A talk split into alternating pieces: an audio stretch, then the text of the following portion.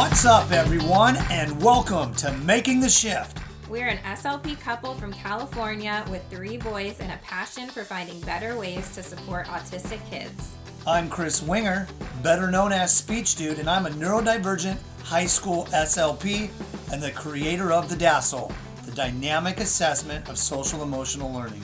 And I'm Jessie Ginsberg, a sensory integration trained SLP, owner of a top rated speech therapy clinic in Los Angeles, and the creator of the Inside Out sensory programs for parents and therapists.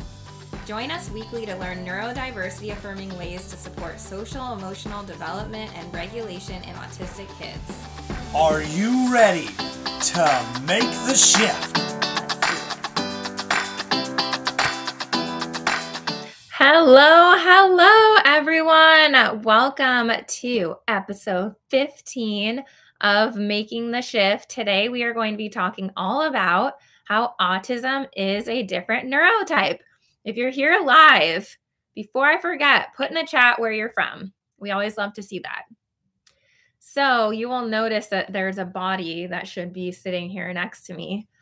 Funny, not so funny story is that this show, I have anxiety every single week because I never know if Chris is going to make it here on time. And you guys may not know this about him, but he has a very long commute. So it takes him like at least. Hi. That was faster than I expected.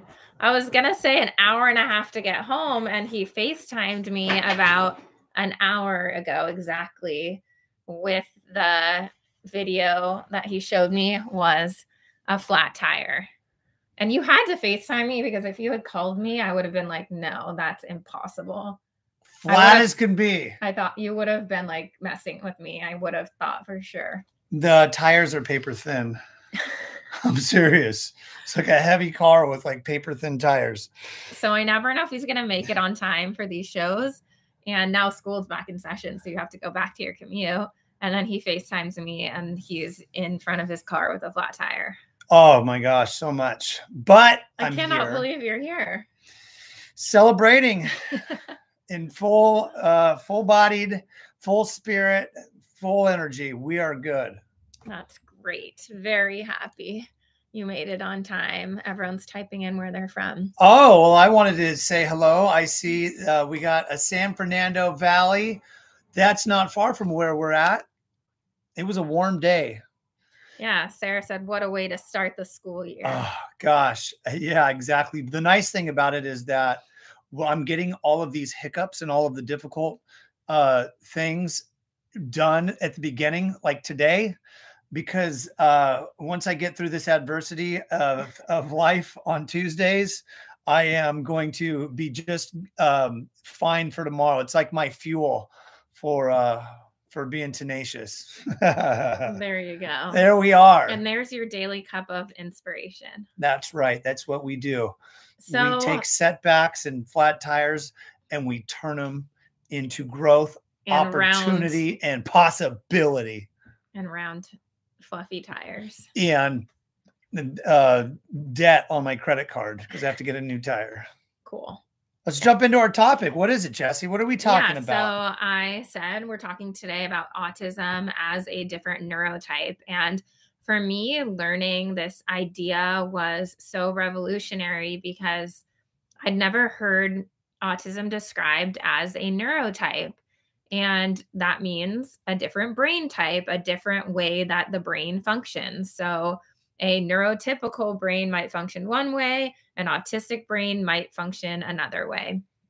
And it's such, I feel like it's just a lot more respectful of a way to see autistic people as a difference in brain type. So I think we we think so much about like the medical model of disability. A lot of the things we do is are based on that which is looking only at deficits and what needs to be fixed or what needs to be cured. But the neurodiversity movement is all about pushing the social model right? So it's all about well the issues that autistic people have in the world exist because of these systemic barriers in society. It's like the world wasn't set up for them, which results in them having struggles. Right, absolutely. Let's let's go back real quick so we can give kind of like an easy like visualization or image. So neurodiversity, neuro meaning brain, diversity meaning difference, right? So when we think about cultural diversity, different cultures and we accept that. Neurodiversity is saying, "Hey, all brains are different." And it looks like we had a comment here. It says different but not less. And that's exactly right. We have different brain types, right? So that's kind of where we're at. Um, and then um, shadowing what Jesse was mentioning, moving from a historic model of looking at what was once viewed, and I shouldn't say what was once, still to our current day, really heavily viewed as all deficits based versus making the shift over and viewing brains as differences and saying, hey, we need to create an environment and a society um, that removes barriers and makes everything accessible for everybody for all different brain types. So that's kind of the important thing. Yeah. And one thing that really supports this is the idea of the double empathy problem, which I also found so fascinating when I learned about it. And, you know, if you haven't heard of the double empathy problem, it's basically saying that the the struggle to understand one person is a, a certain type of people is not one-sided. So it's saying that the reason why we struggle to understand that other person's perspective is because we have such different experiences in our lives and such different expectations. So, autistic people will, the problem is not one sided, meaning it's not just that autistic people have trouble understanding non autistic people, it goes the other way as well. Non autistic people having trouble understanding autistic people. Yeah, exactly. So it's kind of like the idea of, you know, we tend to sometimes put the demands of an autistic student or child who we're working with by the perspective taking thing without thinking, hey, well, why don't what about the non-autistic people? and giving them a perspective of you know what a lived experience is of that of an autistic person you know? Different way of communicating different way of socializing different way of experiencing sensory input a variety of things. And so really that's that's um, right what Je- jesse's mentioning. The double empathy problem really is saying hey you know what? Two autistic people are going to be able to socialize and communicate easier with each other than an autistic person communicating with communicating socializing with a non-autistic person. And back to you know empathy what empathy is is really being able to understand another person's experience. So that makes complete sense that this person is experiencing the world completely differently. So that makes it inherently difficult for the, another person to be able to empathize with that situation. Yeah absolutely. Um, but then what you just said which is there's so much research and we'll have to post some links to this research but there's so much research showing that you know autistic people communicate with other autistic people just as strongly as non autistic people communicate with non autistic people. So, interaction happens between non autistic, non autistic. It's strong. It is just as strong between from autistic person to another autistic person. And there's also so much other research, which I brought because there's so much good stuff, but saying that um, the when people were in a study and they were rating the quality of the rapport that they were building with the person they were communicating with, that autistic people rated their rapport with other autistic people higher than autistic people with non autistic. And the opposite went as well, which is non autistic and non autistic had a higher rating of rapport than non autistic to autistic. Right. Yeah, absolutely. I mean, like if you were to really if I were to kind of break down a narrative, it would be like a non autistic person would say, Hey, you know what? One of the things I enjoy doing when I communicate and socialize with others is I like to talk about some things that happened that are random over the weekend. I like to make small talk and engage with multiple people. That's what we would hear from a non-autistic person. An autistic person might say, you know, I really like to connect with people that I share the, the same interest with. I don't like to do small talk or chit chat, chit chat for chit hours, chit chat, chit chat for hours on end on the phone. Um, and so that's kind of really tying the differences between social communications and styles. Yeah, yeah, so it's like, well, of course, one social one person has a social communication style of one and the other has another. So it just makes total sense that the communication would be stronger in the separate groups, but the research shows the opposite too, which is that the that rapport that autistic people reported that their rapport with non-autistic people was poorer than with other autistic people.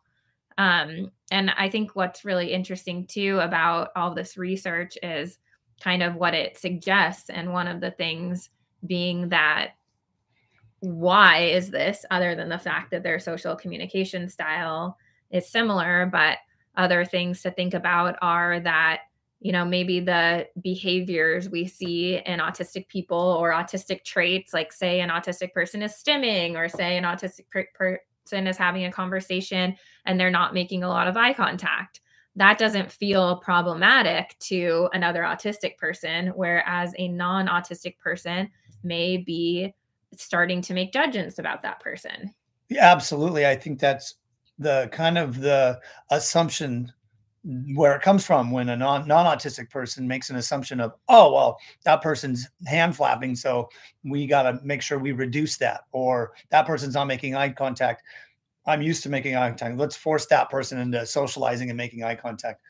None of that's helpful for anybody. Yeah and it really raises the question about how do we judge people socially you know because to a person a, an autistic person is making completely different judgments about a person than a non-autistic person. Um, and you know non-autistic people are more likely to want to have conversations with people even if they are less socially warm even if they would consider that person less socially warm. That doesn't stop them from wanting to have a conversation with them in the future whereas maybe a person who was non autistic, they would think, oh, that person wasn't very friendly and I don't want to talk to them again.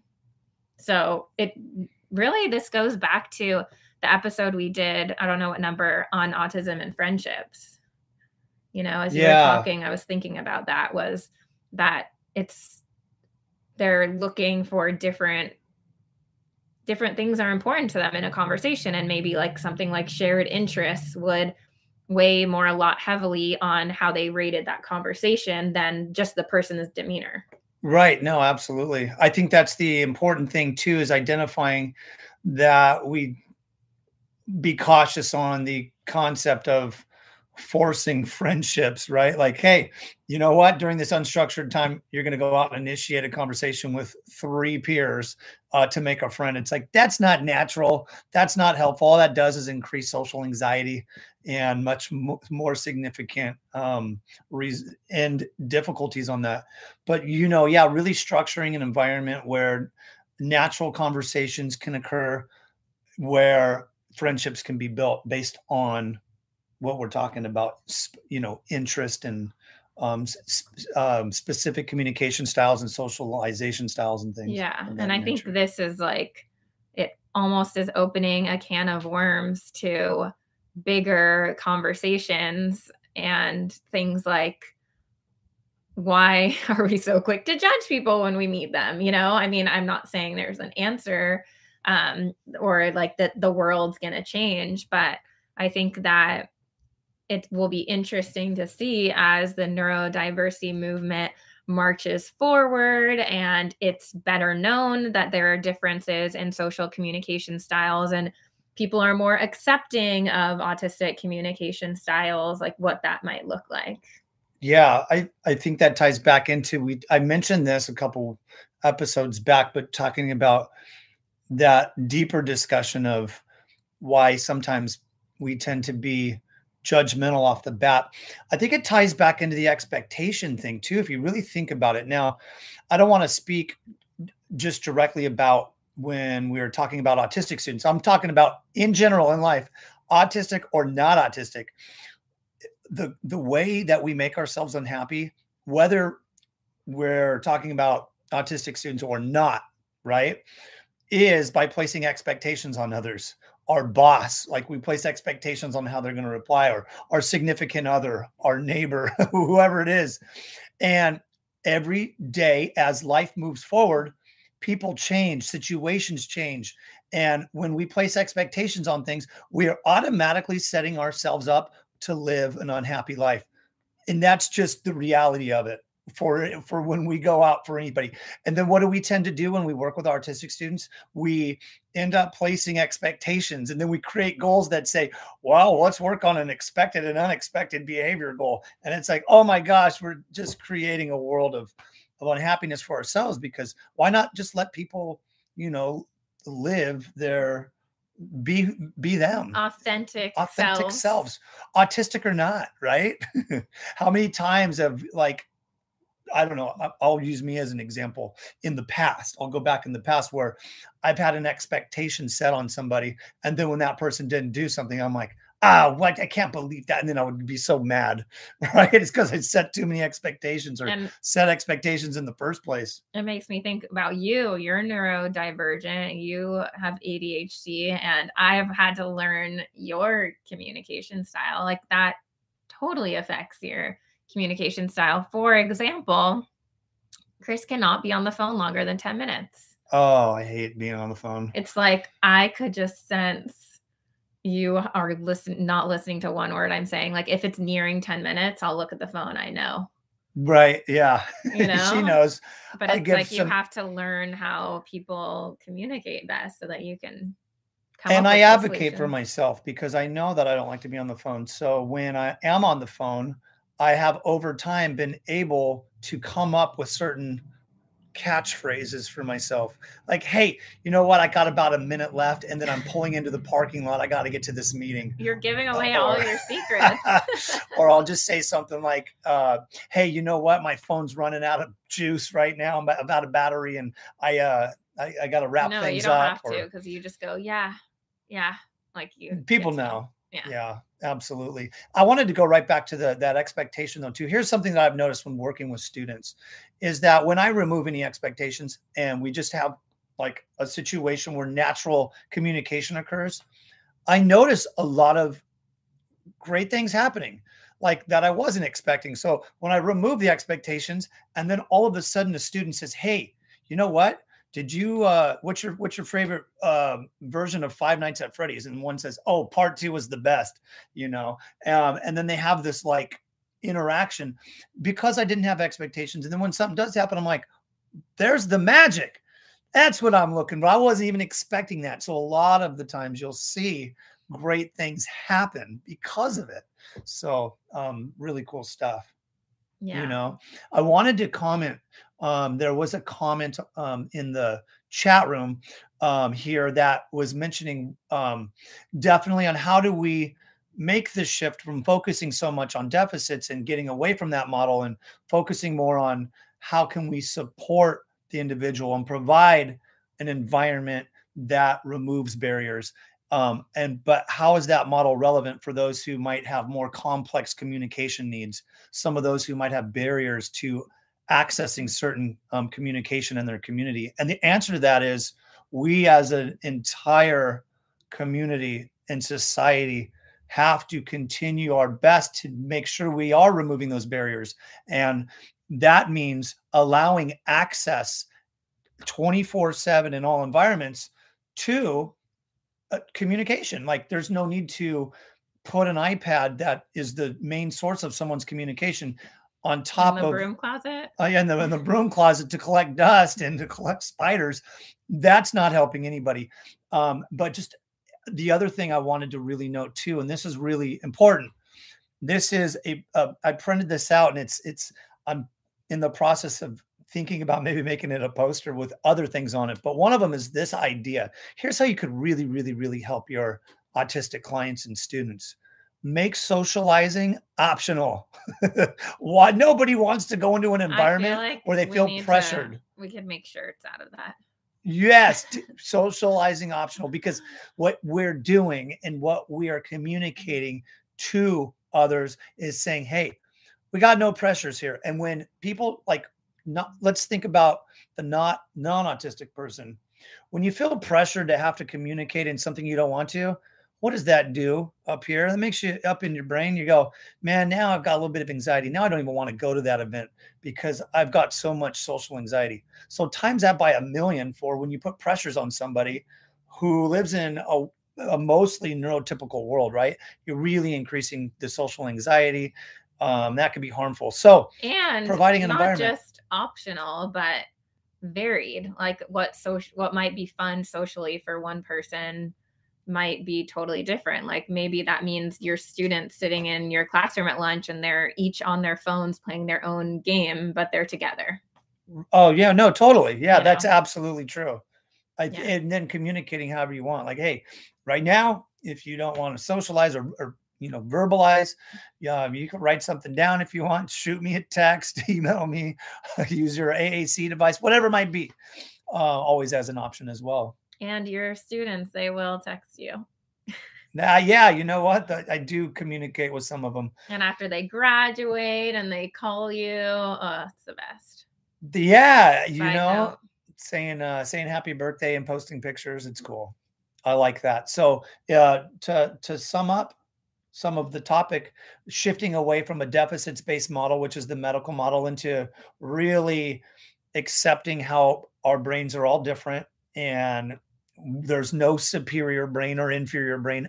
And really creating an environment speech therapy services um, school environment community uh, where we're removing barriers. So everybody so it's equitable for you know so it's inclusive. I should say inclusive is a much better word. So it's inclusive for everybody. So everybody has access to to what they need. I think that's really important. Yeah, absolutely. And I have to give a shout out to KJ, who's in the chat, who is one of the autistic contributors to our autism support resources product. So happy you could be here, KJ. And he's chiming in. Go read all of the things that he wrote. It's good stuff. i love it yeah and he's been providing some great information over Mhm. here in the uh the chat room as well yes.